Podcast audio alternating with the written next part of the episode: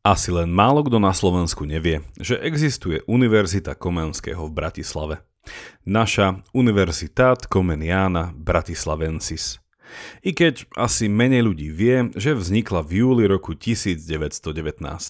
Kto to ale bol ten Jan Amos Komenský, ktorého meno nesie a čím sa zaslúžil do tej miery, že tohto mysliteľa 17. storočia nazývame otcom moderného vzdelávania? Počúvate pravidelnú dávku, vzdelávací podcast pre zvedochtivých, ktorý nájdete aj na denníku ZME. Ja som Jakub Betinský a v mojich dávkach sa pozerám na svet očami filozofie. Podporte našu tvorbu jednorazovo, trvalým príkazom alebo cez Patreon a všetko info je na pravidelnadavka.sk. Veľká vďaka, vážime si to.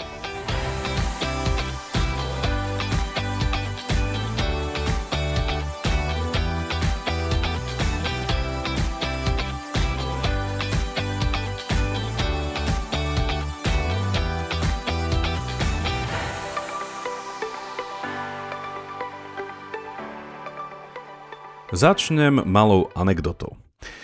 Predstaviť Jana Amosa Komenského na podcaste som chcel už dávno, ale vždy ako si prišla iná téma, iný rozhovor a bola to až jedna milá udalosť, ktorá ma k tomu nakoniec ešte pred letom priviedla. A to rezolútne. Už som viackrát spomínal, že veľkou inšpiráciou k založeniu pravidelnej dávky bol istý podcast od BBC s názvom In Our Time – a ten, čuduj sa svetu, priniesol v máji tohto roku hlbavú a veľmi inšpiratívnu diskusiu o Komenskom. Za jedným stolom sa zišli profesor z Oxfordu, profesorka z Kentu a výskumník z Českej akadémie vied a skúsený moderátor Melvin Bragg ich svojimi podnetnými otázkami priviedol k veľmi pútavému vykresleniu intelektuálnej postavy tohto velikána európskych dejín.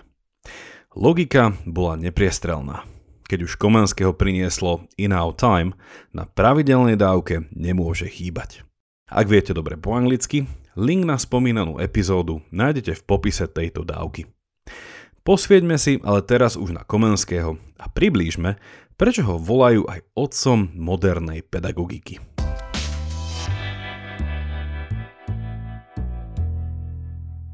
Komenský sa narodil v roku 1592 v juhovýchodnej časti Moravy a ako 78-ročný zomiera v roku 1670 v nizozemskom Amsterdame. Okrem toho, že o ňom hovoríme ako mysliteľovi, filozofovi a reformátorovi pedagogiky, bol tiež posledným biskupom Českej protestantskej cirkvi Jednota Bratská kontexte jeho doby musíme o ňom a jeho diele premýšľať ako o človeku žijúcom v extrémne krízových časoch. Počas 30-ročnej vojny uteká pred Habsburskou protireformáciou v roku 1628 do polského exilu, kde o rok neskôr publikuje jedno zo svojich najslávnejších diel Janua Linguarum Reserata v preklade Brána jazykov otvorená. Ak my dnes na Slovensku žijeme v polarizovanej spoločnosti, ktorá sa nakláňa čím viac k extrémnym riešeniam a prehlbuje zákopové kultúrne vojny, Komenský je nám brilantným vzorom nielen snahy, ale aj realizácie kultúry dialógu prostredníctvom univerzálneho vzdelania a pansofizmu, ku ktorému sa o chvíľu dostaneme. Dalo by sa povedať, že Komenský žil počas troch kríz súčasne. Poprvé, kríza náboženská, kde proti sebe nestojí len katolicizmus a protestantizmus, ale aj jednotlivé protestantské cirkvy sú v zásadnom teologickom nesúhlase. A katolícka protireformácia je ďalším sprievodným javom týchto konfliktov. Po druhé, kríza politická, kríza vojen. Nejde len o 30-ročnú vojnu. A Komenského zasiahli tiež občianske vojny v Írsku, Škótsku a Anglicku, a tiež koniec 80-ročnej vojny, teda holandskej revolúcie. Tretia a posledná kríza je krízou intelektuálnou. Komenského doba je dobou vedomého odstrihnutia sa od stáročného vplyvu Aristotela a ďalších antických velikánov. Ale i keď platnosť ich videnia sveta už nie je dlhšie akceptovaná, žiadna iná alternatívna teória si ešte nezískala široké uplatnenie aby sa stala tak povediac mainstreamovou. Komenský vidí tieto krízy ako navzájom prepojené a jeho idea univerzálneho vzdelávania a pansofizmu je jeho liekom na tieto prepletené choroby doby. Človek by mal podľa neho nanovo prebádať svoj vzťah k stvoriteľovi, kríza náboženská, musí si rovnako posvietiť na vzťah ľudí navzájom, kríza politická, a taktiež je potrebné prísť novými spôsobmi filozofovania, ktoré nám pomôžu uchopiť nové poznanie povahy sveta a prírody. Kríza intelektuálna.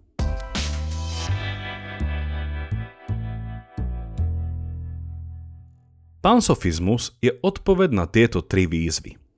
Pan znamená z gréčtiny univerzálny a Sofia je grécke slovo pre múdrosť, teda najvyšší stupeň poznania. Hoci je Komenský jeden z prvých, ktorý začal pansofizmus ako slovo používať, významovo sa nevyhnutne odkazuje na staršie zdroje.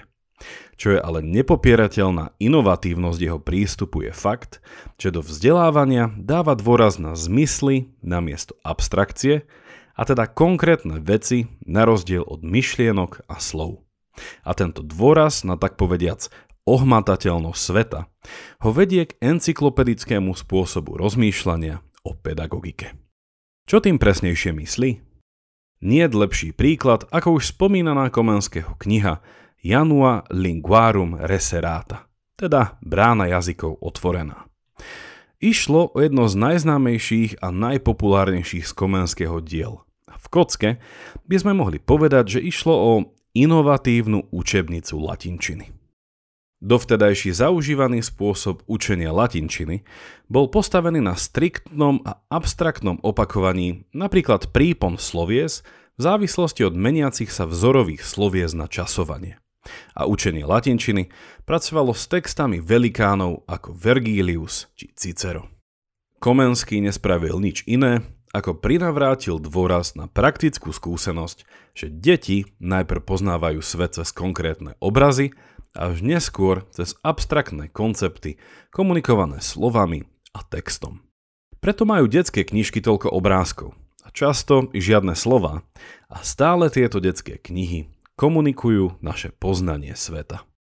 Ako už z povedaného vyplýva, táto učebnica bola plná obrázkov, ktoré reprezentujú dané slova a koncepty, ktoré sa mal žiak po latinsky naučiť. A mohli by sme povedať, že išlo akoby o encyklopédiu.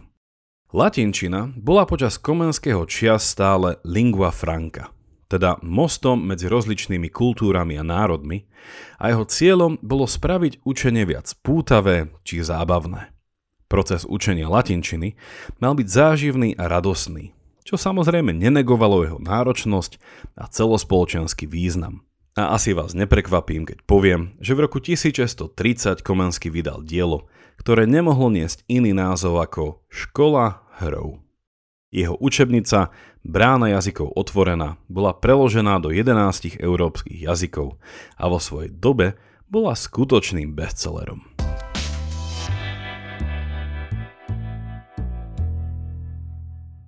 Neviem ako vy, ale jediný citát, ktorý si od Komanského pamätám, ak je teda jeho a len sa mu nepripisuje, hovorí následovne. Čím viac zmyslov použiješ, tým skôr a lepšie sa niečo naučíš. A toto je už spomínaný Komenského dôraz na radosť poznávania, ktorú už Aristoteles pred ním formuloval v prvých vetách svojej metafyziky. Parafrázujúc, Aristoteles tvrdí, že človek prirodzene túži po poznaní, pretože proces poznávania, spoznávania a poznanie samé nám prináša veľkú radosť a pôžitok. Ako dôkaz pre túto hypotézu poukazuje na radosť z našej schopnosti vidieť. Videnie ako jeden z druhov zmyslového poznávania je pre nás neskutočne potešujúce a Komensky pracuje s tou istou intuíciou. Položme si ešte raz túto kruciálnu otázku. Prečo do svojej učebnice Komenský pridal obrázky? A nie len tam. V roku 1685 vydáva v Norimberku ďalšie slávne dielo s názvom Orbis Sensualium Pictus v preklade Svet v obrazoch a ide opäť o encyklopedickú učebnicu, ktorá obrázkami doslova prekvitala. Prečo teda obrázky v knihách? Deti predtým, ako sú schopné porozumieť písanému textu, rozumejú obrázkom a obrázky súčasne lepšie udržujú detskú pozornosť. Komenského Orbis ale nebol slovníkom, ktorý mal rozšíriť slovnú zásobu. Išlo opäť, mohli by sme povedať, o obrázkovú encyklopédiu, ktorá tentokrát aj s použitím nielen latinčiny, ale aj miestneho jazyka, napríklad češtiny, nemčiny, maďarčiny či angličtiny, mala za cieľ pansofizmus. Teda univerzálne vzdelanie dostupné doslova pre každého a tiež ohľadne všetkého. V Orbise, rovnako ako v Janua Linguarum Reserata, sa teda mladý či starší čitateľ nedozvie len o hruškách a jablkách a je mu komunikované súčasné poznanie sveta a spoločnosti. Od minerálov až po náboženské a etické záležitosti. Okrem jeho dôrazu na všeobecné vzdelanie každého človeka ako liek na tri spomínané krízy jeho doby, Komenský je známy aj pre jeho poukazovanie na skutočnosť, že vzdelanie je celoživotný proces, ktorý začína narodením a končí smrťou.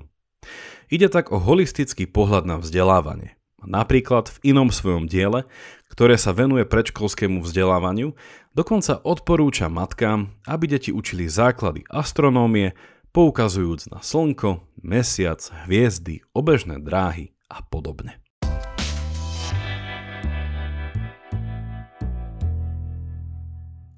Záverom dnešného spoločného rozmýšľania by som chcel poukázať ešte na jednu dôležitú vec.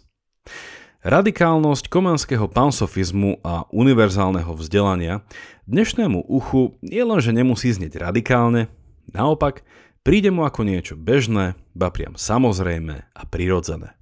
Vzdelávanie je, alebo malo by byť, dostupné pre všetkých bez akejkoľvek diskriminácie, založené na akomkoľvek faktore. Bodka. Ale v komanského časoch to bolo všetko len je samozrejmosť. Jeho vízia univerzálneho vzdelávania vychádzala z časti aj z jeho náboženského presvedčenia a tiež životnej skúsenosti, že neexistuje životná okolnosť, ktorá by mala a mohla človeku zamedziť jeho vnútorný rast a celospoločensky prospešnú sebarealizáciu. Okrem bežne vnímaných diskriminačných faktorov ako chudoba, rasa, pohlavie a podobne, ide vo svojej dobe Komensky ešte ďalej. Hovorí, že celoživotné vzdelanie je určené aj napríklad pre ľudí s telesným postihnutím. Hovorí o ľuďoch, nevidiacich od narodenia, ktorí sa stali skvelými hudobníkmi. Alebo o ľuďoch s postihnutím sluchu, ktorí sa stali bravúrnymi maliarmi. Alebo o ľuďoch, ktorí sa museli naučiť písať nohami a stali sa úspešnými autormi. Životné okolnosti sú ovplyvňujúcim, ale nerozhodujúcim faktorom v živote človeka. A spoločnosť, hlavne z pohľadu vzdelávacieho systému, by sa mala nastaviť tak, aby každému človeku bez výnimky umožnila uvedomiť si svoju jedinečnú hodnotu, ktorou môže poslúžiť aj druhým.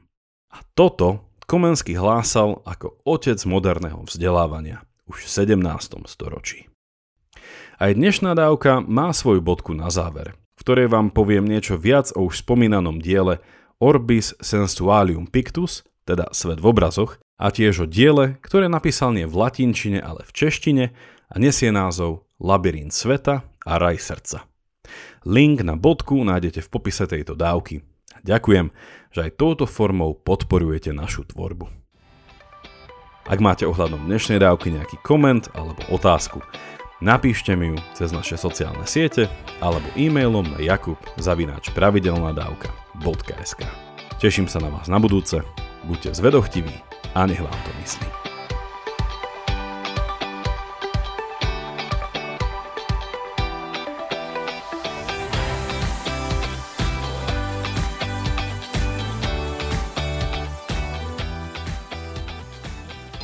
Aj vy máte pocit, že história je divadlo, ktoré sa stále opakuje, len občas mení obsadenie a kulisy? Alebo skôr pozeráte na minulosť ako na mnohovrstevnú skladačku a záhadu, ktorá vás vťahuje a láka objavovať neznámy svet? Alebo sú dejiny len výmyslom tých, ktorí o nich hovoria? To je len zo pár otázok, o ktorých budete premýšľať pri počúvaní pravidelného podcastu Dejiny denníka Sme. Odpoveď vždy nedostanete, ale už hľadanie a objavovanie je zážitok.